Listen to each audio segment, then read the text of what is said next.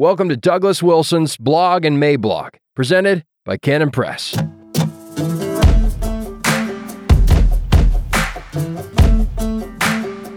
Rival Flag, Rival Nation, March 27th, 2023. So, one of the things we need to do, if you don't mind my saying so, is figure out what the heck is going on. It would seem to matter, would it not? I've written extensively before on the polytheistic underpinnings of the sexual revolution, as well as the pretense of neutrality for all of it that the lie of secularism has helped to create. There is no way to deny that God has created us without certain things following. There's no way to reject the doctrine that he embedded an assigned nature within all of us without creating a scenario in which all the lusts of man can run amok. But even with such apostasy, man remains a liturgical creature. He is not going to simply go bonkers simpliciter. He is going to want to make it look purposive. He requires symbols and wants to portray some sort of order, even while the whole thing is a regimen of disorder. This is why more attention needs to be paid to the whole matter of the pride flag, or as I prefer to call it, the death and sin rag. It was recently brought to my attention that a number of years ago I had a photo taken in which I was standing on a goeth before a fall flag. It caused something of a commotion at the time, and a local newspaper columnist recently brought the whole incident up again. In my more recent reply, I pointed out that the photo was riffing off a very famous photo in which Bill Ayers, friend of Obama, as seen above, was standing on an American flag. Did the columnist have a problem, I asked, with both photos or only with mine? This should suggest a certain train of thought to us. The rainbow flag has certainly provided progressives with a rallying point or a marker, but I think that most Christians have simply thought of this as a basic partisan indicator, the equivalent of a political bumper sticker or a yard sign. Okay, we think to ourselves, the folks in that house have a pride flag out, and so we should make a point of not voting for any of the people on their yard signs. Now we know where they stand on that particular issue, and there's the end of it. But the import of the flag is far more significant than this. No, this goes way deeper. The rainbow flag is the flag of a rival nation, an alien nation. This is the flag of an invading force. It means the same thing that it would mean if all of a sudden many homes and businesses in your town began sporting the flag of the Chicoms hard defiance.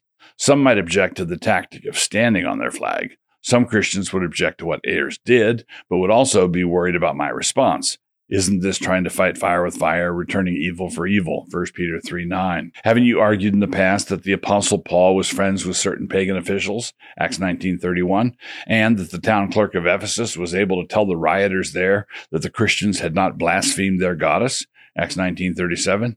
Yes, I have argued exactly that but not every circumstance is the same. There was also an occasion when the godly Josiah undertook a deliberate desecration. 2 Kings 23:16. The word is to be our guide in all things, and there are times which simply call for a hard defiance. We are living in one of those times. One of the ways you can know that we are living in such times is that virtually no one wants to do it. Flags mark territory. One of the functions that flags perform is that they mark territory. They state claims of sovereignty and ownership. And that is what is happening here. If you doubt what I say, read on. There are many Christians who think that it is sufficient for them to quote unquote disagree with the rainbow displays, as though they were simply driving by a neighbor's yard sign that they differed with. These Christians think we are in a debate or in some sort of conversation. But that is not how these flags and displays are being used in this particular moment. A claim of ownership is being made. Christians who are not part of the active resistance to all of this are not neutrals, like Switzerland in the Second World War, but are rather claimed territory, like France in the Second World War. You are either part of the Pride Nation or part of the resistance, or you are claimed territory. If we might modify the statement once made by Trotsky, you may not be interested in culture war, but culture war is interested in you. In a situation like ours, it must always be remembered that our preferences, abilities, and druthers are not something the enemy cares about, unless it is to fit our chumpiness into his broader strategy for conquest. During the debates over the Constitution, when George Washington was chairing the meeting, someone proposed that the United States would never have a standing army of more than 10,000 men. Washington wasn't participating in the debate because he was the chair, but he leaned over and whispered to someone next to him that the proposal needed a rider that would stipulate that we would never be invaded by a force of over 25,000 men. The comment is funny because the enemy doesn't take our foibles as seriously as we do. Why should he? Someone is going to say that there are times when flags are not territorial markers, so where do I get off making a claim like this? When someone waves their national flag at the Olympics, they might be merely indicating which runner they prefer to win the 440. It need not be a territorial claim at all. But whenever sanctions are applied to dissenters or to those who go a contrary way, a claim of sovereignty is being made. So answer me this. We have seen these rainbow flags sprout up everywhere, especially in June. What happens to dissenters? What would happen to the CEO of a Fortune 500 company who said in a secretly recorded private conversation that he believes that homosexual marriage was an incoherent concept? Right. He gets canceled, fired, shunned, ostracized, fined, penalized, and flogged in front of the synagogue. So, this is what makes it a territorial claim, a claim of sovereignty. The flag is planted, and sanctions are rigorously applied to any who make a point of not going along. Let me state it one more time, a little more bluntly. The sexual revolution is not interested in coexistence, that hypocritical bumper sticker notwithstanding. They are not interested in compromise, negotiation, religious liberty, dialogue, or any other leftovers from what they call quote unquote white supremacy times. Their claims are total, and our rejection of their claims must be equally total. Our motto needs to be the Latin for nothing doing, which many of the brethren have apparently confounded with doing nothing. Their Bill of Rights, when this incipient sodomite nation has thrown down the old Constitution and grows to the point of formulating their own Bill of Rights, what will it look like? There will be seven key aspects to their new First Amendment, and in it they will affirm the universal rights of people kind. Quote, Congress shall make no law that in any way restricts the expression of any manifestation of pride, or that challenges any individual's right to craft their own identity, or that restricts reproductive choices in any way, or that impedes the creative exploration of any sexual alternatives, or that outlaws flash mobs at the homes of reactionary judges, or that denies any witness their right to their own understanding of the truth, or that in any way thwarts the free access of critical theorists to the Southern Baptist Convention. Or, as someone else once put it, these six things doth the Lord hate. Yea, seven are an abomination unto him proud look, lying tongue, and hands that shed innocent blood, and heart that deviseth wicked imaginations, feet that be swift in running to mischief, a false witness that speaketh lies, and he that soweth discord among brethren. Proverbs 6, 16 through 19. A civic mini manual in Proverbs. If you want to study in contrasts, and about this time you should, I would suggest two chapters in the book of Proverbs, those chapters being 28 and 29. Those chapters contain an awful lot of wisdom for us when it comes to what the civil magistrate should be like. So much so that some scholars believe these two chapters constitute a small self contained manual for magistrates. Let me give you just a few hits. Wicked rulers are cowards, while righteous rulers are bold. Proverbs 28 1. Multiple rulers are God's punishments for the nation's transgressions. Proverbs 28 2. Men who keep the law fight with the wicked. Proverbs 28 4.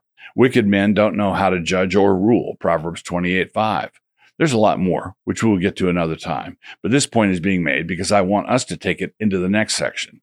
God gives instructions to rulers in Scripture, just as He gives instructions to husbands, wives, children, elders, and so on. Just as these other groups of people are obligated to do what God tells them to do, so also are civil magistrates obligated to do what God tells them to do. They are God's servants, God's deacons, and one of the things that servants must do is learn to follow instructions. Civil magistrates are under God's authority and are obligated to do as he says. Rulers don't get to say, I would have done what God said, but we live in a pluralistic time and I was afraid of the people. That excuse does not fly. Saul tried it with Samuel, 1 Samuel 14 24, right before Samuel hewed Agag to pieces before the Lord. Simple and undeniable.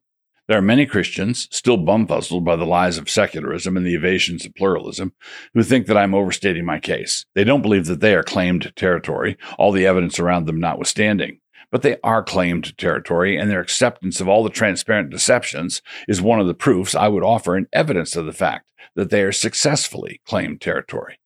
Let me start at the shallow end. The state or the nation or society is a moral organism. Collections of people and political units are people, after all, and they make collective decisions. Those decisions, like all human decisions, have a moral component. Nations can commit genocide, they can break treaties, they can launch unjust wars, they can steal money, they can gather virgins into harems, they can create ghettos, and so on. Societies are moral organisms, which means that in this world, they are often immoral organisms. Now, simple question here, and if you would be so kind, I would like to ask you to step a little closer to the mic. As a moral organism, is a society obligated before God to make decisions that conform to God's standards or not? If they are not so obligated and God does not care, then why on earth should we care? If they are obligated, and perhaps you anticipated this question coming, by what standard should they be evaluated? Last thing, I have no trouble at all with having natural law be a part of that standard. What troubles me is when natural law is used to shoulder biblical revelation out of the picture. By all means, let us use natural law, but let us also never forget that God wrote a book. Defenders of natural law often claim that we cannot use biblical law because of all the variations in interpretation when it comes to Scripture. Now, I understand that as a practical objection, but what I don't understand is the inability of natural law advocates to see that a host of interpretations swirl around natural law claims as well. Which version of natural law? According to whom? Natural law theorists cluster in different denominations, just like advocates of special revelation do, and some of the natural law Pentecostals even speak in tongues. Gird up the loins of your mind. Christians need to stop treating their evangelical subculture like it was the land of the lotus eaters. That just makes it easy to be claimed territory. They need to stop taking those pills that some counselor at the Therapeutic Moral Deism Center gave them. They need to find a bucket of cold water, that cold water being some essays from the pen of the early Rushdoony, and stick their heads in it for a while. If necessary, they should slosh the bucket around a bit. If Jehovah is God, follow him. If Baal is God, follow him. How long will you halt between two opinions? The fact of this rival flag means that a claim of sovereignty is being made and sanctions are rigorously applied to any dissenters. The import of the flag is that the lusts of man shall have no brakes.